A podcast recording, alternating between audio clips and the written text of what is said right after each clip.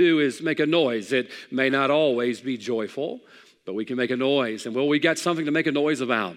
What's sad is we look around our world today and it seems like the only people making noise are people that are on the other side of right. And yet we've got something to make some noise about, a joyful noise about. And boy, it was good singing this morning. Good to hear you singing loud. Good to see you in God's house uh, on this Palm Sunday, as Brother Nate mentioned. Excited about this week as we go into preparations for Easter Sunday, one of my favorite Sundays throughout all of the year. Easter is our Christian Independence Day. That's when it was secured for us that we would have a home in heaven and have a Savior in Christ. And I hope you'll be here next Sunday. Excited about the opportunity to go back out next Saturday. If you weren't able to make it this week, we went out yesterday and uh, passed out some wonderful gospel tracts specifically made for our Easter service. Uh, and our theme next week for the message is going to be a new day. Uh, I told our folks as we prepared to go out yesterday morning, our world needs to understand that in spite of all that's going on, Christ brings a new day to all of us, not just a new eternity, but a new day here in this life. We can have new hope and new peace in spite of all this. I want to encourage you to be here next Sunday. If you can, go out with us next Saturday at 10 o'clock. Take your Bibles and let's turn to John chapter 12 this morning. John chapter 12. and while you're turning there, I do want to once again congratulate all the young people on the wonderful recital uh, this past Friday night. Did a great job, didn't they? Uh, but we have a lot of uh, talented young people in our church, and I appreciate moms and dads encouraging that, something they can serve God with. And then I'm looking over my notes. I remember I failed to mention this last week that uh, they had an uh, outreach there on the campus of USM. We now have Central Collegiate Ministries, the Michael and Miss Evelyn Coates had that up, do a wonderful job with that. Had a lot of uh, incoming freshmen on campus. I think almost 500, if I'm not mistaken, incoming freshmen on campus for that. And they served up, I think it was quesadillas, something along that line. And uh, the the, the uh, director over the event came up to Brother Michael and told them that they had the best booth that was there. And uh, I'm excited that Brother Michael and Miss Evelyn represented our church well on the campus of USM. Uh, if you ever want to be a part of that, be sure to hit them up. They can always use extra volunteers. John chapter 12, if you're there, let's stand together. Look down to verse number 12. John chapter 12 Verse number 12 this is one of the few days out of the year where you may be able to hone in on where we'll be preaching at. And sometimes the Lord does lead us to preach around different seasons that are here, and such is the case today. John 12, look down to verse 12. The Bible says, On the next day, much people that were come to the feast, speaking of the Passover, when they heard that Jesus was coming to Jerusalem, took branches of palm trees and went forth to meet him and cried, Hosanna! Blessed is the King of Israel that cometh in the name of the Lord. And Jesus, when he had found a young ass, sat thereon, as it is written Fear not, daughter of Zion. Behold, thy king cometh sitting on an ass's colt. These things understood not his disciples at the first, but when Jesus was glorified, then remembered they that these things were written of him, and that they had done these things unto him. Verse 17 The people, therefore, that was with him when he called Lazarus out of his grave and raised him from the dead, bear record. For this cause the people also met him, for that they heard he had done this miracle. Verse 19 The Pharisees therefore said among themselves, Perceive ye how ye prevail? Nothing. Behold, the world is gone after him. Let's stop right there and pray. Father, thank you for the privilege to be here today. And Lord, as we prepare to go into this Easter, this resurrection week, Lord, I pray that our hearts would be in tune, Lord, like never before, to exactly what the resurrection means. And Lord, help us be so willing, Lord, those of us who have received, Lord, the opportunity, uh, Lord, to be saved and to receive Christ, help us, Lord, uh, to take that, Lord, that gift of the gospel of Jesus Christ and the empty tomb and take it out this week and invite others to know how they too can have that resurrected life. Now, I pray you'd stir our hearts today. Thank you for the message. Now, Lord, help us present it in a way pleasing to you. And I just pray your will be done in Jesus' name. Amen. You may be seated. August the 27th, 1783, a French inventor by the name of Jacques Alexander Caesar Charles launched a revolutionary new invention that he thought was going to change the way that all mankind traveled. He took a very large balloon, it was made of silk, and he coated it with varnish filled it up with air, and launched his first test run of this filled balloon that he wanted one day to transport men uh, here and there around France. He launched the balloon, and the balloon went up into the air and began to sail across the countryside and sailed over nine miles away to the city of Gonesse, France. Now, granted, the villagers in that small town of Gonesse had no idea what was descending upon their area. All they saw was this very large balloon uh, with a basket on the bottom of it. It was descending into one of their fields, and they thought it was a and some type of an invasion. Now, before you laugh, I'm not talking to you, Siri. Before you laugh this morning, I want you to think about how often we see UFOs, okay? Before you think how dumb they were, just look in the mirror, okay? Because we're always seeing UFOs. It's only in America that we usually end up seeing those.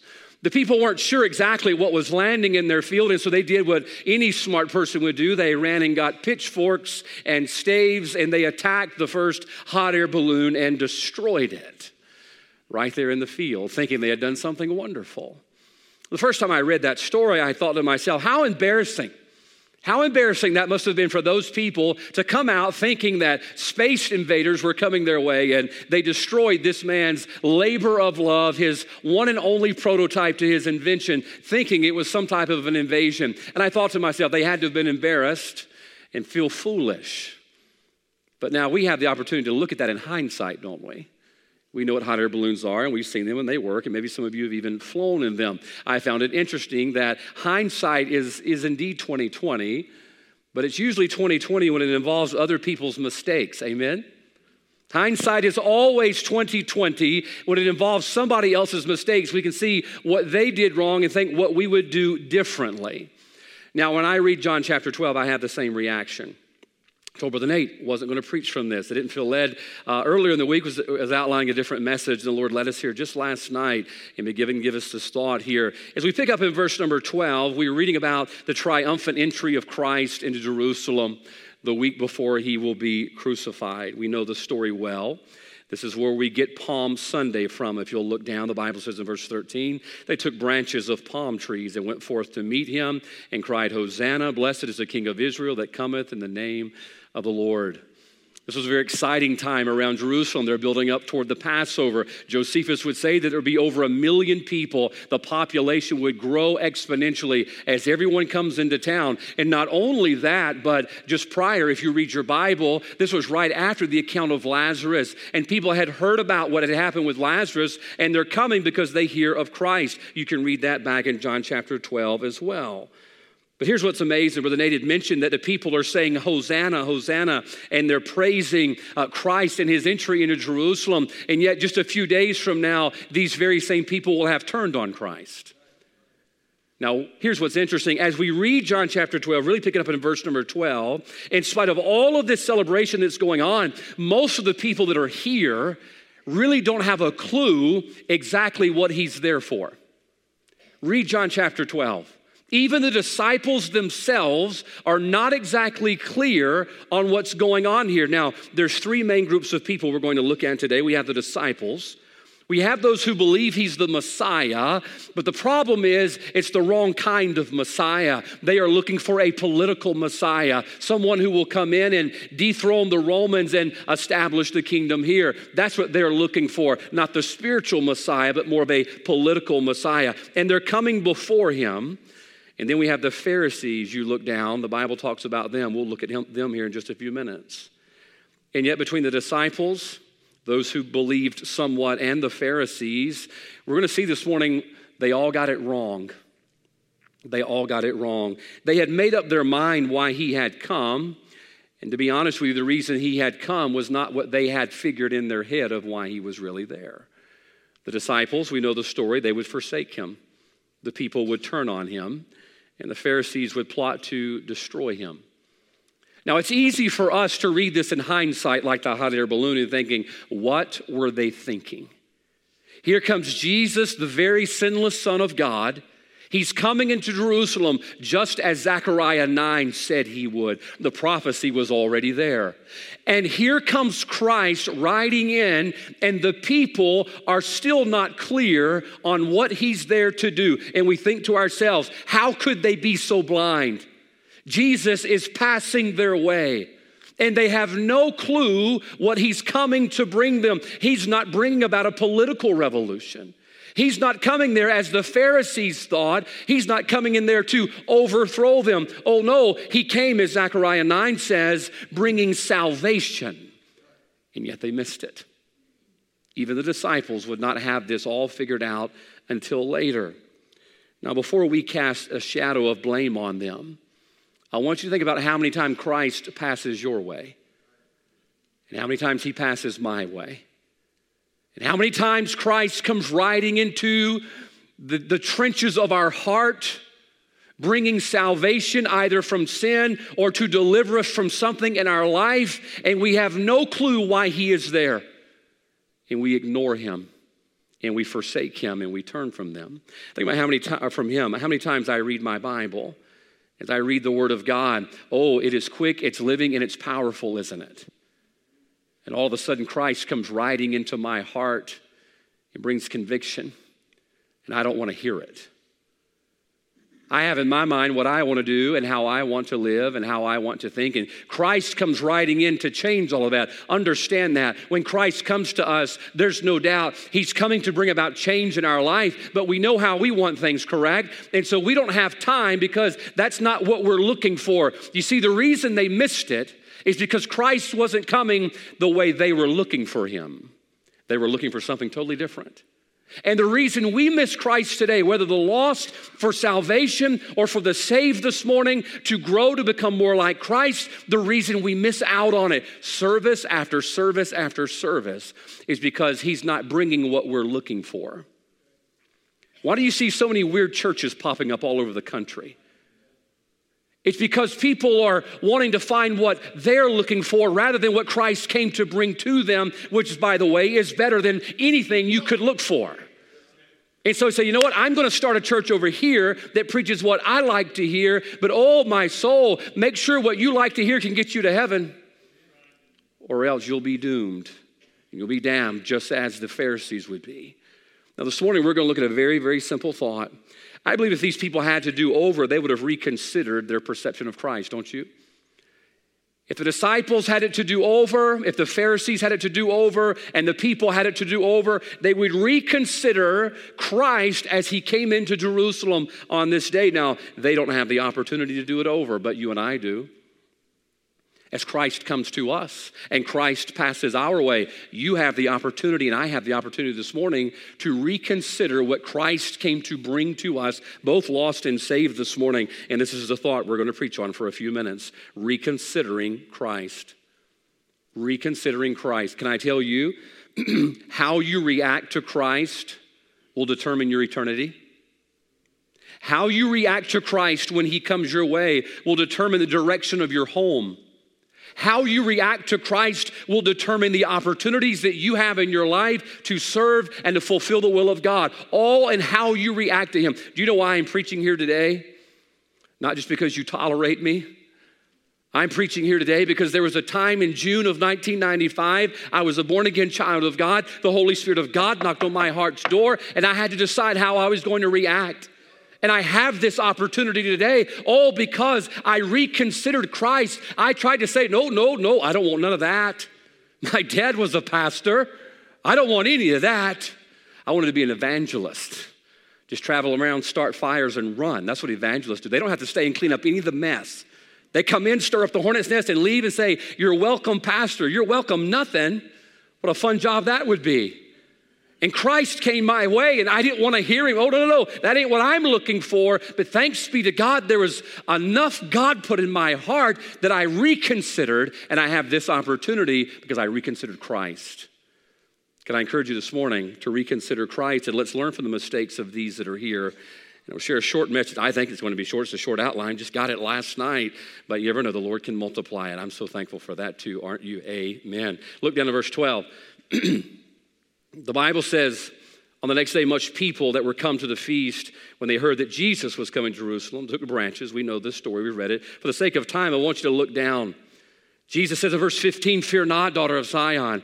Behold, thy king cometh sitting on an ass's colt. Now, watch verse 16. Very interesting. Never preached on this verse before. These things understood not his disciples at first. But when Jesus was glorified, that means after he's resurrected, they remembered they that these things were written of him and that they had done these things unto him. Now, here's what's amazing the disciples are present for this. They are in the presence of Christ when he comes riding in, but they have no idea exactly what's going on. And after the resurrection, when Christ is glorified, one of them is sitting there. Now, I'm not adding to scripture, but one of them, it dawns on them. Wait a minute. Didn't the Bible say something about that in Zechariah? Zechariah chapter 9, verse 9, let me read it to you. Rejoice greatly, O daughter of Zion. Shout, O daughter of Jerusalem. Behold, thy king cometh unto thee. He is just and having salvation, lowly, watch close, and riding upon an ass, and upon a colt, the foal of an ass. One of them, all of a sudden, the light bulb began to flicker. Wait a minute. This is what he wrote. We got to be a part of that. Here they were, right in the middle of it, not realizing what Christ was doing right there in their midst. We're going to call this number one this morning the delayed reaction to Christ. The delayed reaction to Christ. Now, here's what's sad they put it all together, albeit a little bit late. I tell you the first reason you should reconsider Christ this morning is because you don't want to have a delayed reaction to Christ. Now, thanks be to God, there's not a whole lot of bearing here in their life, that they didn't miss out on a whole lot because they figured it out too late. But this morning, if you have a delayed reaction to Christ, you could miss out on a whole lot that Christ came to bring you. Now, what's interesting is when you look down, the Bible says these things understood not his disciples at first. That ought to give you some hope this morning. It gave me hope. How often am I, am I the disciple that's late to the understanding party? Oh, I get that. Now I understand what he's doing, but here's the problem. Oftentimes, Christ comes to us and Christ wants to work or is trying to work right in the midst of us. And yet, because it's not exactly what we understand or not exactly what we're looking for, we're missing out on what Christ is trying to do. Now, folks, one of the saddest things you'll ever have is Christian regret after you get saved. That when Christ comes your way and Christ is working in the midst of your life, right there, desiring to do something in and through your life, and you don't realize what he's trying to do. Several years ago, I went with my dad visiting. I mean, several years ago. I was a younger man with a head full of hair.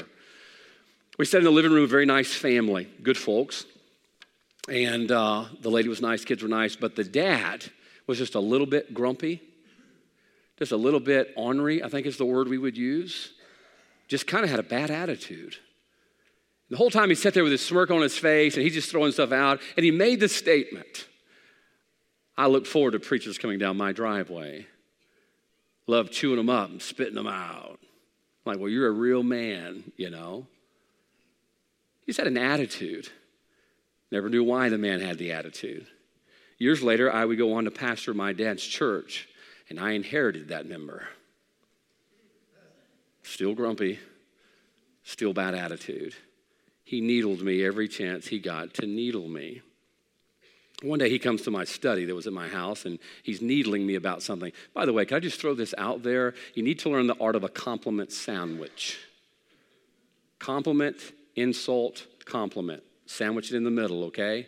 Some people only have one setting it's complain, complain, complain. Give a compliment or some encouragement every once in a while. He didn't believe in that. He just believed in an insult salad. That's all he ever brought to my house. Forget the compliment sandwich. He's standing in my study one day. And finally, one day, I says, What is your problem, man? Not the most spiritual thing in the world, but I just didn't know what else to say to this guy. What's your problem, man? What are you always griping about and grumpy about? You're arrogant, you're cocky, and all this. We're going back and forth, and his veins begin popping out in his head. His pupils are getting small. I'm thinking he's fixing to deck me right in my house. He says, I'll tell you what my problem is. And he stuck his finger in my face. He says, I'm supposed to be doing what you're doing. I says, What do you mean? He says, My wife doesn't even know this. But 30 something years ago, the Lord called me to preach. And I said, No. The rest of his life, he's lived in regret. by not letting God work in his life. You see, here's what happened Christ passed his way one day, but that wasn't what he was looking for. And Christ passed him by. And he missed the opportunity that Christ came to bring with him. Do you know what his regret was? It was a delayed reaction to Christ. By the way, that's what Christian regret really is it's a delayed reaction to the will of God.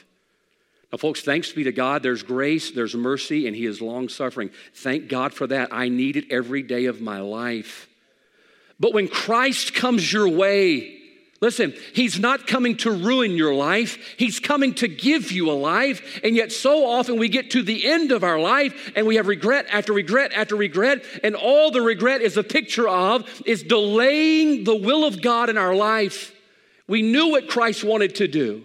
By the way, some of the saddest verses in all of Scripture in Luke chapter 16, verse 23, listen closely. And he cried, speaking of the rich man, and said, Father Abraham, have mercy on me, and send Lazarus that he may dip the tip of his finger in water and cool my tongue, for I am tormented in this flame. Do you know what you're hearing here? A delayed reaction to Christ an eternally delayed reaction to Christ. There was a moment in the rich man's life where Christ passed through his heart, where Christ came his way and offered eternal life to him. And he says, Hey, that's not what I'm looking for right now. I'm looking for riches and glory and prestige. And he got all of that and delayed Christ in his heart. And in the depths of hell, he cries out, I'm tormented. That regret is a delay of Christ and delaying the work of Christ in his life. And he'll regret that for all eternity. I want you to think this morning there's a lot of things you can regret. Look, you can regret missing out on a party you can regret this morning missing out on, on, on goods. You can regret missing out on a, a job promotion. But you will always, listen, you will always and eternally regret the day that Christ comes your way and you say, No, thank you. That's not what I'm looking for. You'll regret that for all eternity. I'm thankful the regrets I have in my life. Uh, when the trump of God sounds and I go to heaven, I'm leaving them here, aren't you? I'm going to leave them behind, okay? But there's one you can't leave behind. That's when Christ comes your way and you say, Nope, that's not what I'm looking for. What does the poem go, or how did the line of the poem go? For all of the sad words of tongue or pen, the saddest of these, it might have been. It might have been. Now look down, if you would, again to verse number 16. These things understood not his disciples at first. But when Jesus was glorified, they remembered they, at these things, were written of him, that they had done these things unto him. They're like, wait a minute, now I know what he was doing. I wonder how many of our adults this morning would have enough courage to encourage young people, our young people from time to time. And say, I want you to know I'm a little bit older than, than you are. And there's some things in my life right now that I regret that Christ came my way and yes, I was saved, but Christ wanted to use me. Ecclesiastes 12. Remember now thy Creator in the days of thy youth. I wonder how many of our, our, our, adults today love our young people enough to tell them, listen, I have regrets right now in my life. And the reason I'm trying to encourage you and direct you and steer you is because right now Jesus is passing your way. Right now he brings you opportunity. Right now he wants to use you. And yet you're going to delay reacting to Christ one day when you're really old, 42 45 years old, then you're going to turn to Christ and you're going to miss out on the best years of your life because you had a delayed reaction to Christ. I know our young people probably think, I don't want any of them to get married. Y'all all shake your head and say, Yeah, that's exactly what we think. He doesn't want to. Can I go ahead and dispel the myth before God and everybody else here and whoever's watching on live stream, even those government eavesdroppers, okay? I want you guys to get married all right? Not you guys, but I want you guys to marry a girl, okay? Got to clarify, it's 2022. Got to clarify that stuff. I want you guys to marry a beautiful young lady. I want you girls to marry the best thing you can find, okay? I'm not gonna say gonna be good looking, but marry the best thing you can find that's out there. We got some decent ones here in our church scattered about. I do. You say, why are you always harping on us? Hey, now's not the time. Hey, hey, why are we all at school? Hey, you guys separate a little bit. Can I tell you why? Because now is the time. I hear these young people, I love asking them this. We're going out. I'm like, you're 12. Where are you going? Hope you got pegs on your bicycle. Maybe she can hop on the back or he can hop on the back. You know, 2020, the girl can drive now. No, listen, I'm not against it at all. I just know that right now is the time to remember now thy creator in the days of thy youth. There's gonna come a time, there's gonna come a place in your life where God says, Hey, buddy, there she is. Or hey, girl, there he is. Hey, there's a time for that. But right now, remember now thy creator, because too many people have said in my office and say, I knew what God wanted me to do. I knew God knocked on my heart's door about preaching or being a missionary. I knew what God had provided for me as an opportunity, but I was too busy chasing girls that you're never gonna catch when you're 12. And you missed it. You missed it. Do you know why I beg young people to do the will of God? It's because I talk to too many old people who didn't. And I say, we're already loading up the clip, another, another line of regret. Looking forward to it. 40, 50 years old, you're going to come in. Man, I wish I'd have served God. Look, when you're 40, 50 years old, you're going to have 12, 15 kids, paying for insurance, cars, and all this stuff. You're not going to have time to sleep, Jack. Some of you men, some of you ladies, amen. Yeah, you pay for health insurance, life insurance. You're not, listen, you're not even gonna have time to take a nap. You're gonna be working so much to pay for your family and the other people who don't wanna pay for their family. The best times right now, young people. The last thing you need to worry about is delaying your reaction to Christ. Because one day the light bulb is gonna come on. Verse 16, wait a minute. I know what he was trying to do. It's no different for us today. Christ brings us opportunity, mom and dad. Christ brings you opportunity. He knocks on your heart's door. Guaranteed, anytime Christ knocks on your door, he's bringing you opportunity. Anytime he knocks on your door, he's bringing you opportunity. We look through the peephole of our heart and we're like, mm-mm, not opening that. Sad thing is, we'll open our home to Amazon way quicker than we will to Christ. And Christ brings something way better than Amazon, I assure you of that. He's bringing you opportunity. And we're like, no, not right now. I'm too busy putting everything in order the way that I want it right now. Oh, my soul. You'll look up one day like the disciples. Just watch this. When Jesus, when Jesus was glorified, verse 16, then remember they these things that were written of him. You see, this is after the fact. The sad truth is this morning, we remember this after the fact, man. I remember that Sunday. It was 1153. Brother Jeremiah was still on point one. Not many preachers give you time updates, okay? I'm just throwing that out there.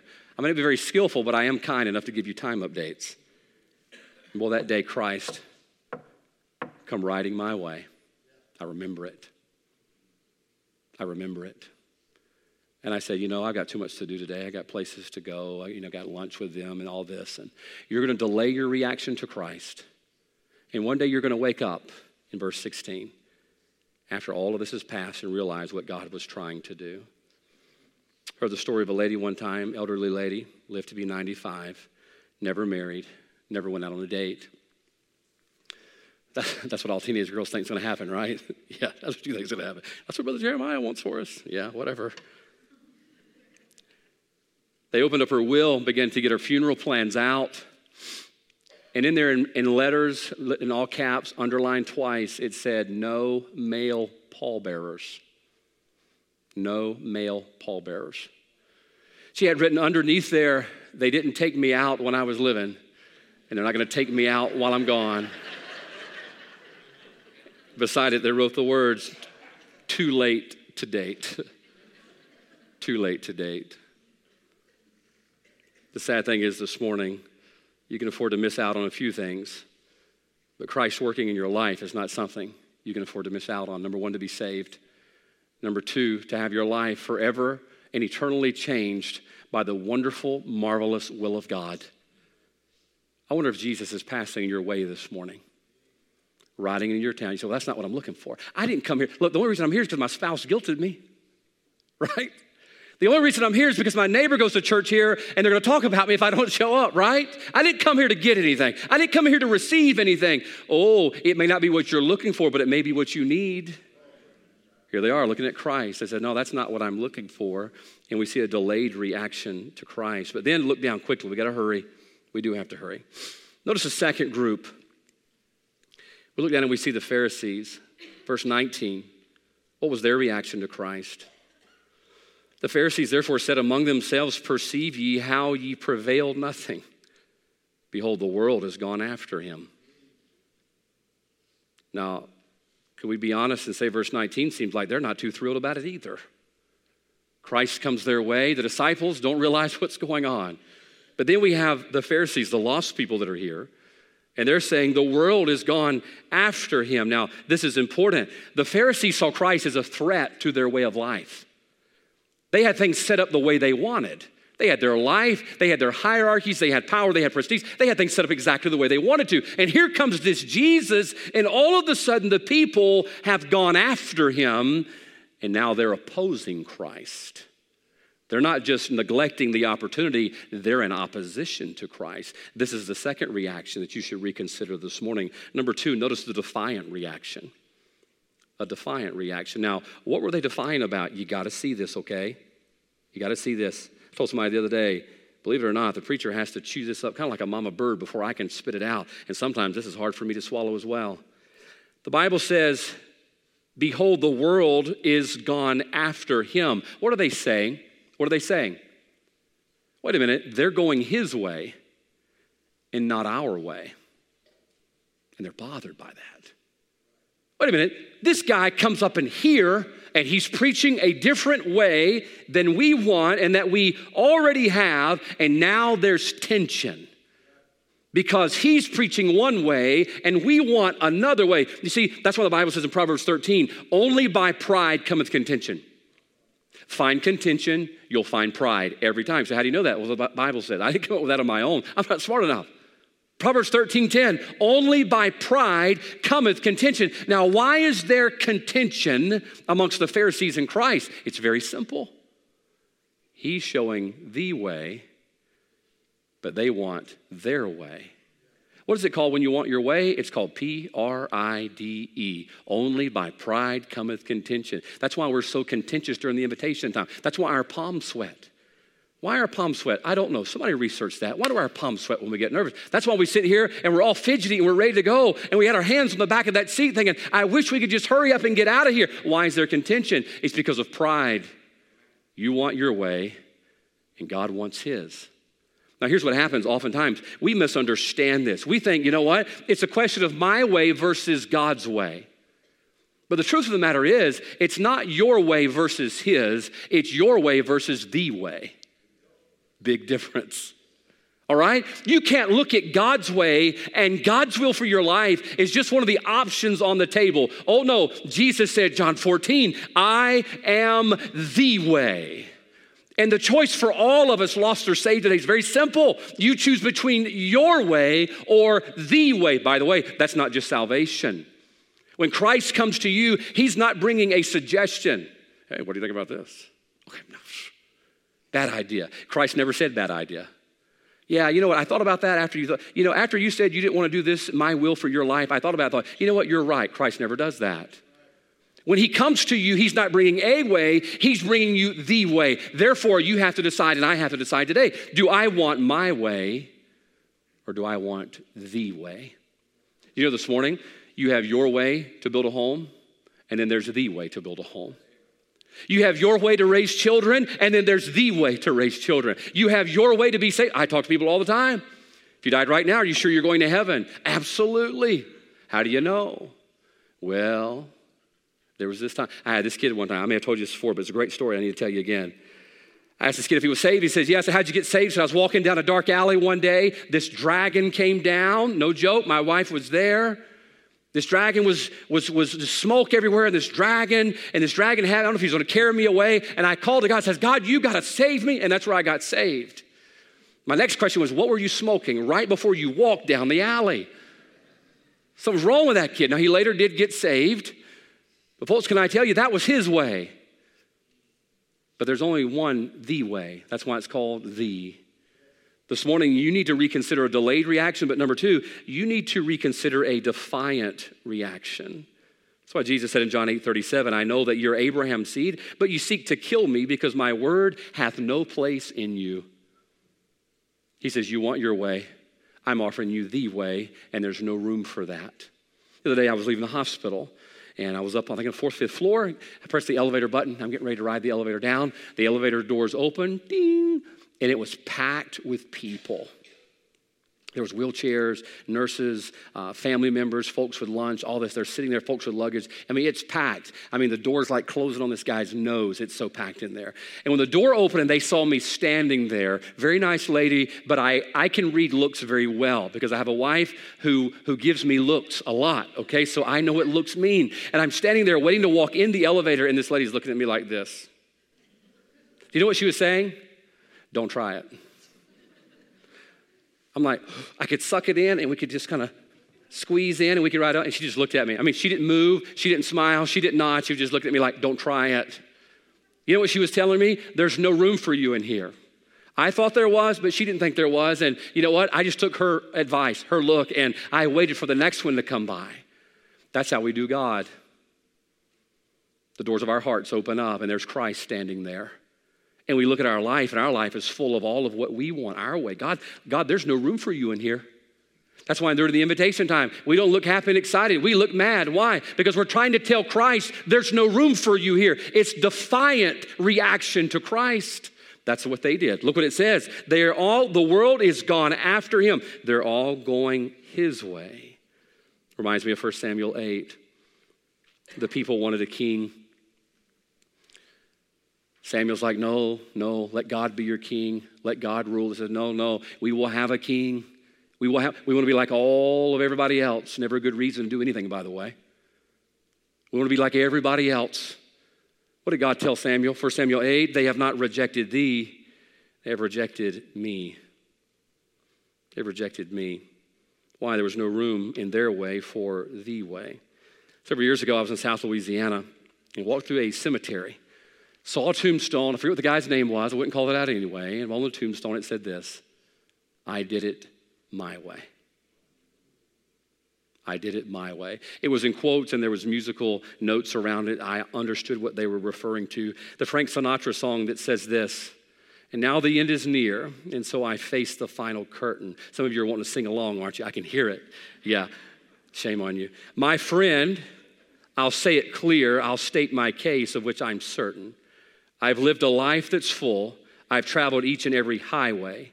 But more, much more than this, I did it my way. I did it my way. I thought as I looked at that tombstone of that gentleman, I hope not. I hope not. Because if he did it his way, he's going to spend eternity in a devil's hell, and he's already there. Because it's not my way versus his way, it's my way versus the way. He says, I am the way, the truth, the life. He says, one and only. There are no other options. Quit pretending like our will really matters. It doesn't. It's His way or no way. And yet, how many of us this morning, that will be the tombstone above our marriage? I did it my way. That's what killed your marriage. I did it my way cost me my children, cost me my testimony, cost me everything. But hey, I can say I did it my way. What a shame this morning. That's the tombstone over so many teenagers' life. The wreck, the ruin, the heartache, and the regret. It's there because you did it your way, not God's way. He says, I'm come that you might have life through Christ, it doesn't end at the tombstone. Through Christ, it ends in the abundant life. And yet we reach these dead ends in our homes, with our children, our America. The tombstone on America should read loud and clear one day We did it our way. We did it our way rather than the way. You look all throughout Scripture. Christ came to bring opportunity and Christ came to bring change. And yet we don't want to be changed and we don't want God's opportunity. And just like the Pharisees, we push away. We're defiant. Why? Because we want our way. I remember my daughter, she's, she's at Bus Chapel this morning, so I can tell a, story about her uh, without her being embarrassed because she's not going to go back and listen to this. When she would have a dirty diaper, all right? So before you laugh at her, all of us did, okay? when she would have a dirty diaper and she would see us coming, she would always run. Like, number one, your legs are like 14 inches tall. We're going to chase you down. Okay? We're going to catch you.